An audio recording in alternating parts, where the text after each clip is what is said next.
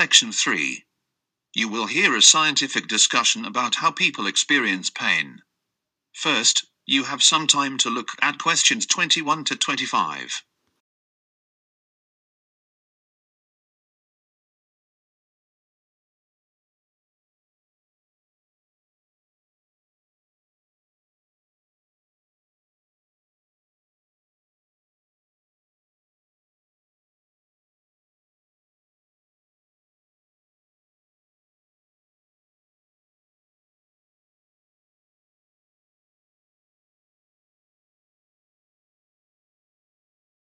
As you listen to the first part of the discussion, answer questions 21 to 25. Scientists at University College London have made a discovery which makes mice pain free and have reversed painlessness in a woman with a rare condition. I'm joined by Dr. Natasha Curran, consultant in anaesthesia and pain medicine at University College London Hospitals, and by Professor John Wood, lead author of the study and a neuroscientist at UCL. Welcome to the podcast. Thank you. Thank you. Natasha, perhaps we can start with perhaps a rather basic question, which is why do we experience pain at all? What's its purpose? Pain is highly preserved in humans because we need pain to, to prevent us further damaging ourselves.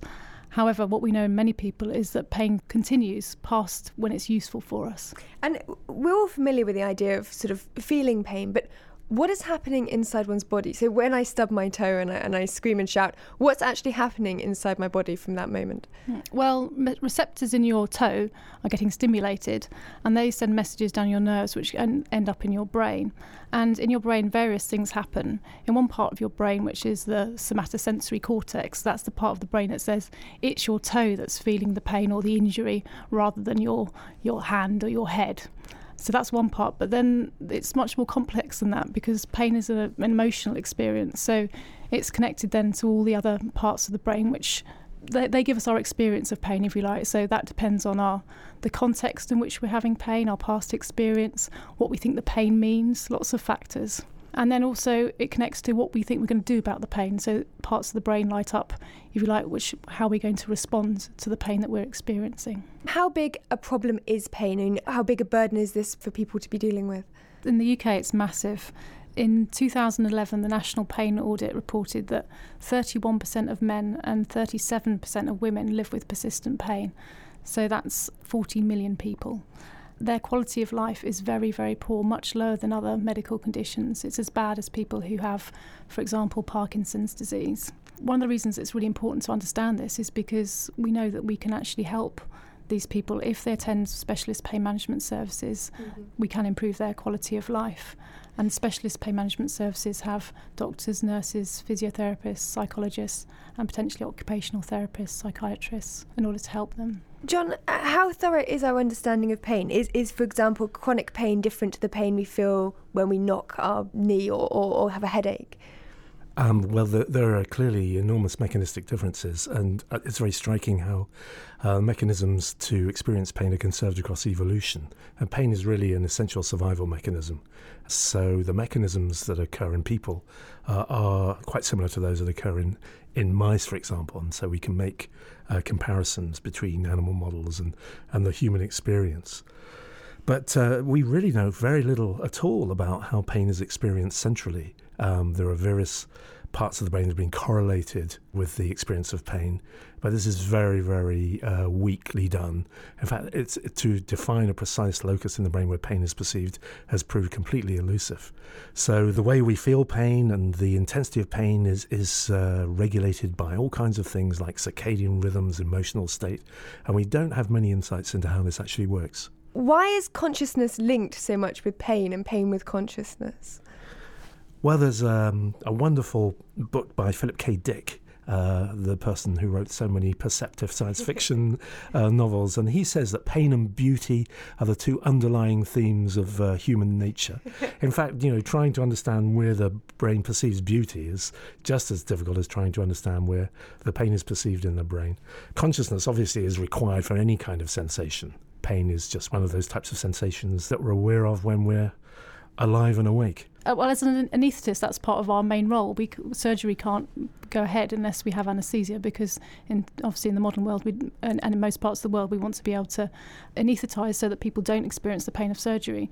And we know that there are some states of consciousness where people can undergo quite um, stimulating and unpleasant to most people experiences, such as surgery.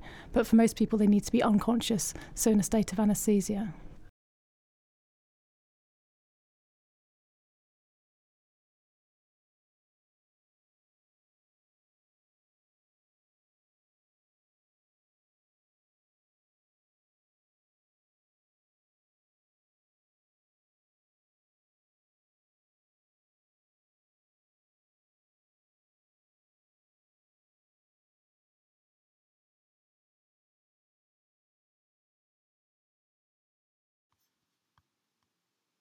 Now listen and answer questions 26 to 30. It sounds like we have some clues as to how pain works, although there's a lot that we don't know. Is that why it's so difficult to find ways to block it because we don't really understand the mechanisms particularly well? I think what we do understand is the kind of area that Natasha works in, which is the, the sensation of tissue damage by specialized nerves in the skin and the muscle and the viscera, and how those nerves are activated and send electrical signals. So the, the activity of those nerves is, is absolutely required for most pain states. Uh, and so by focusing on them, mm-hmm. we can actually find ways to treat pain without understanding anything about pain perception. And so that's the focus of interest of most pain scientists. And that's where anaesthetists also also are working in terms of blocking the drive into the central nervous system. But pain perception itself is, is completely mysterious. A good example of this might be one I explain to my patients, which is a phantom limb pain. Listeners might have heard of this already. It's when people can have a, a painful limb once they've had an, an amputation. So a person may have had to have a, an amputation for a medical reason, such as the leg in this case, let's say, might become gangrenous. Mm-hmm. So that's done under anaesthesia as a surgical procedure. But after the operation and the wound's healed, then people who are unfortunate enough to get this um, phenomenon can then experience sensations in that leg which has been removed, and not just sensations. That if they've had pain there before, they can often experience pain. So even though the leg's not there, it's no longer physically present, the patient still feels that their leg's there, and it can be painful. Mm. And of course, that's very distressing. And it also gives us the notion that pain is not just in the, the nerves, the, the, the peripheral nerves, the ones in the leg. Mm. It's modulated in the brain. Yeah, if I can come in there. Yes, pain is nothing to do with the peripheral nerves. Pain is in the brain, mm-hmm. but the there's a requirement for nervous input from the periphery uh, in order to feel pain uh, in, in almost all states. There are situations where you can get pain after a stroke because you have lesions in your thalamus, mm-hmm. and that's obviously some form of central pain syndrome. But almost all inflammatory pain states like rheumatoid arthritis or osteoarthritis or diabetic neuropathy, all these chronic pain states require the activity of peripheral nerves, and that's what we try to block without understanding the perception of the, the painful stimulus itself. So, Natasha, it's an interesting point that John was saying about us needing stimulation of our nerves sort of throughout our body, our mm. peripheral nerves. So, what's happening in the case of a phantom limb? Well, there's several theories, and there's probably not one overarching thing that's happening we know that pain can create a memory of itself, just like any other experience that people have. You might have, you know, heard some records on the radio recently about David Bowie, for example, and that takes you listening to that record takes you back to a certain point. So listening to music can take you mm-hmm. to a mm-hmm. certain point in time, and some sort of stimulation, for example, movement in that limb or something else, which is the peripheral, that John's talking about, that peripheral input can cause a learnt sensation to be re experienced. It's not that the person's actively trying to recall that, that painful experience, who would want that?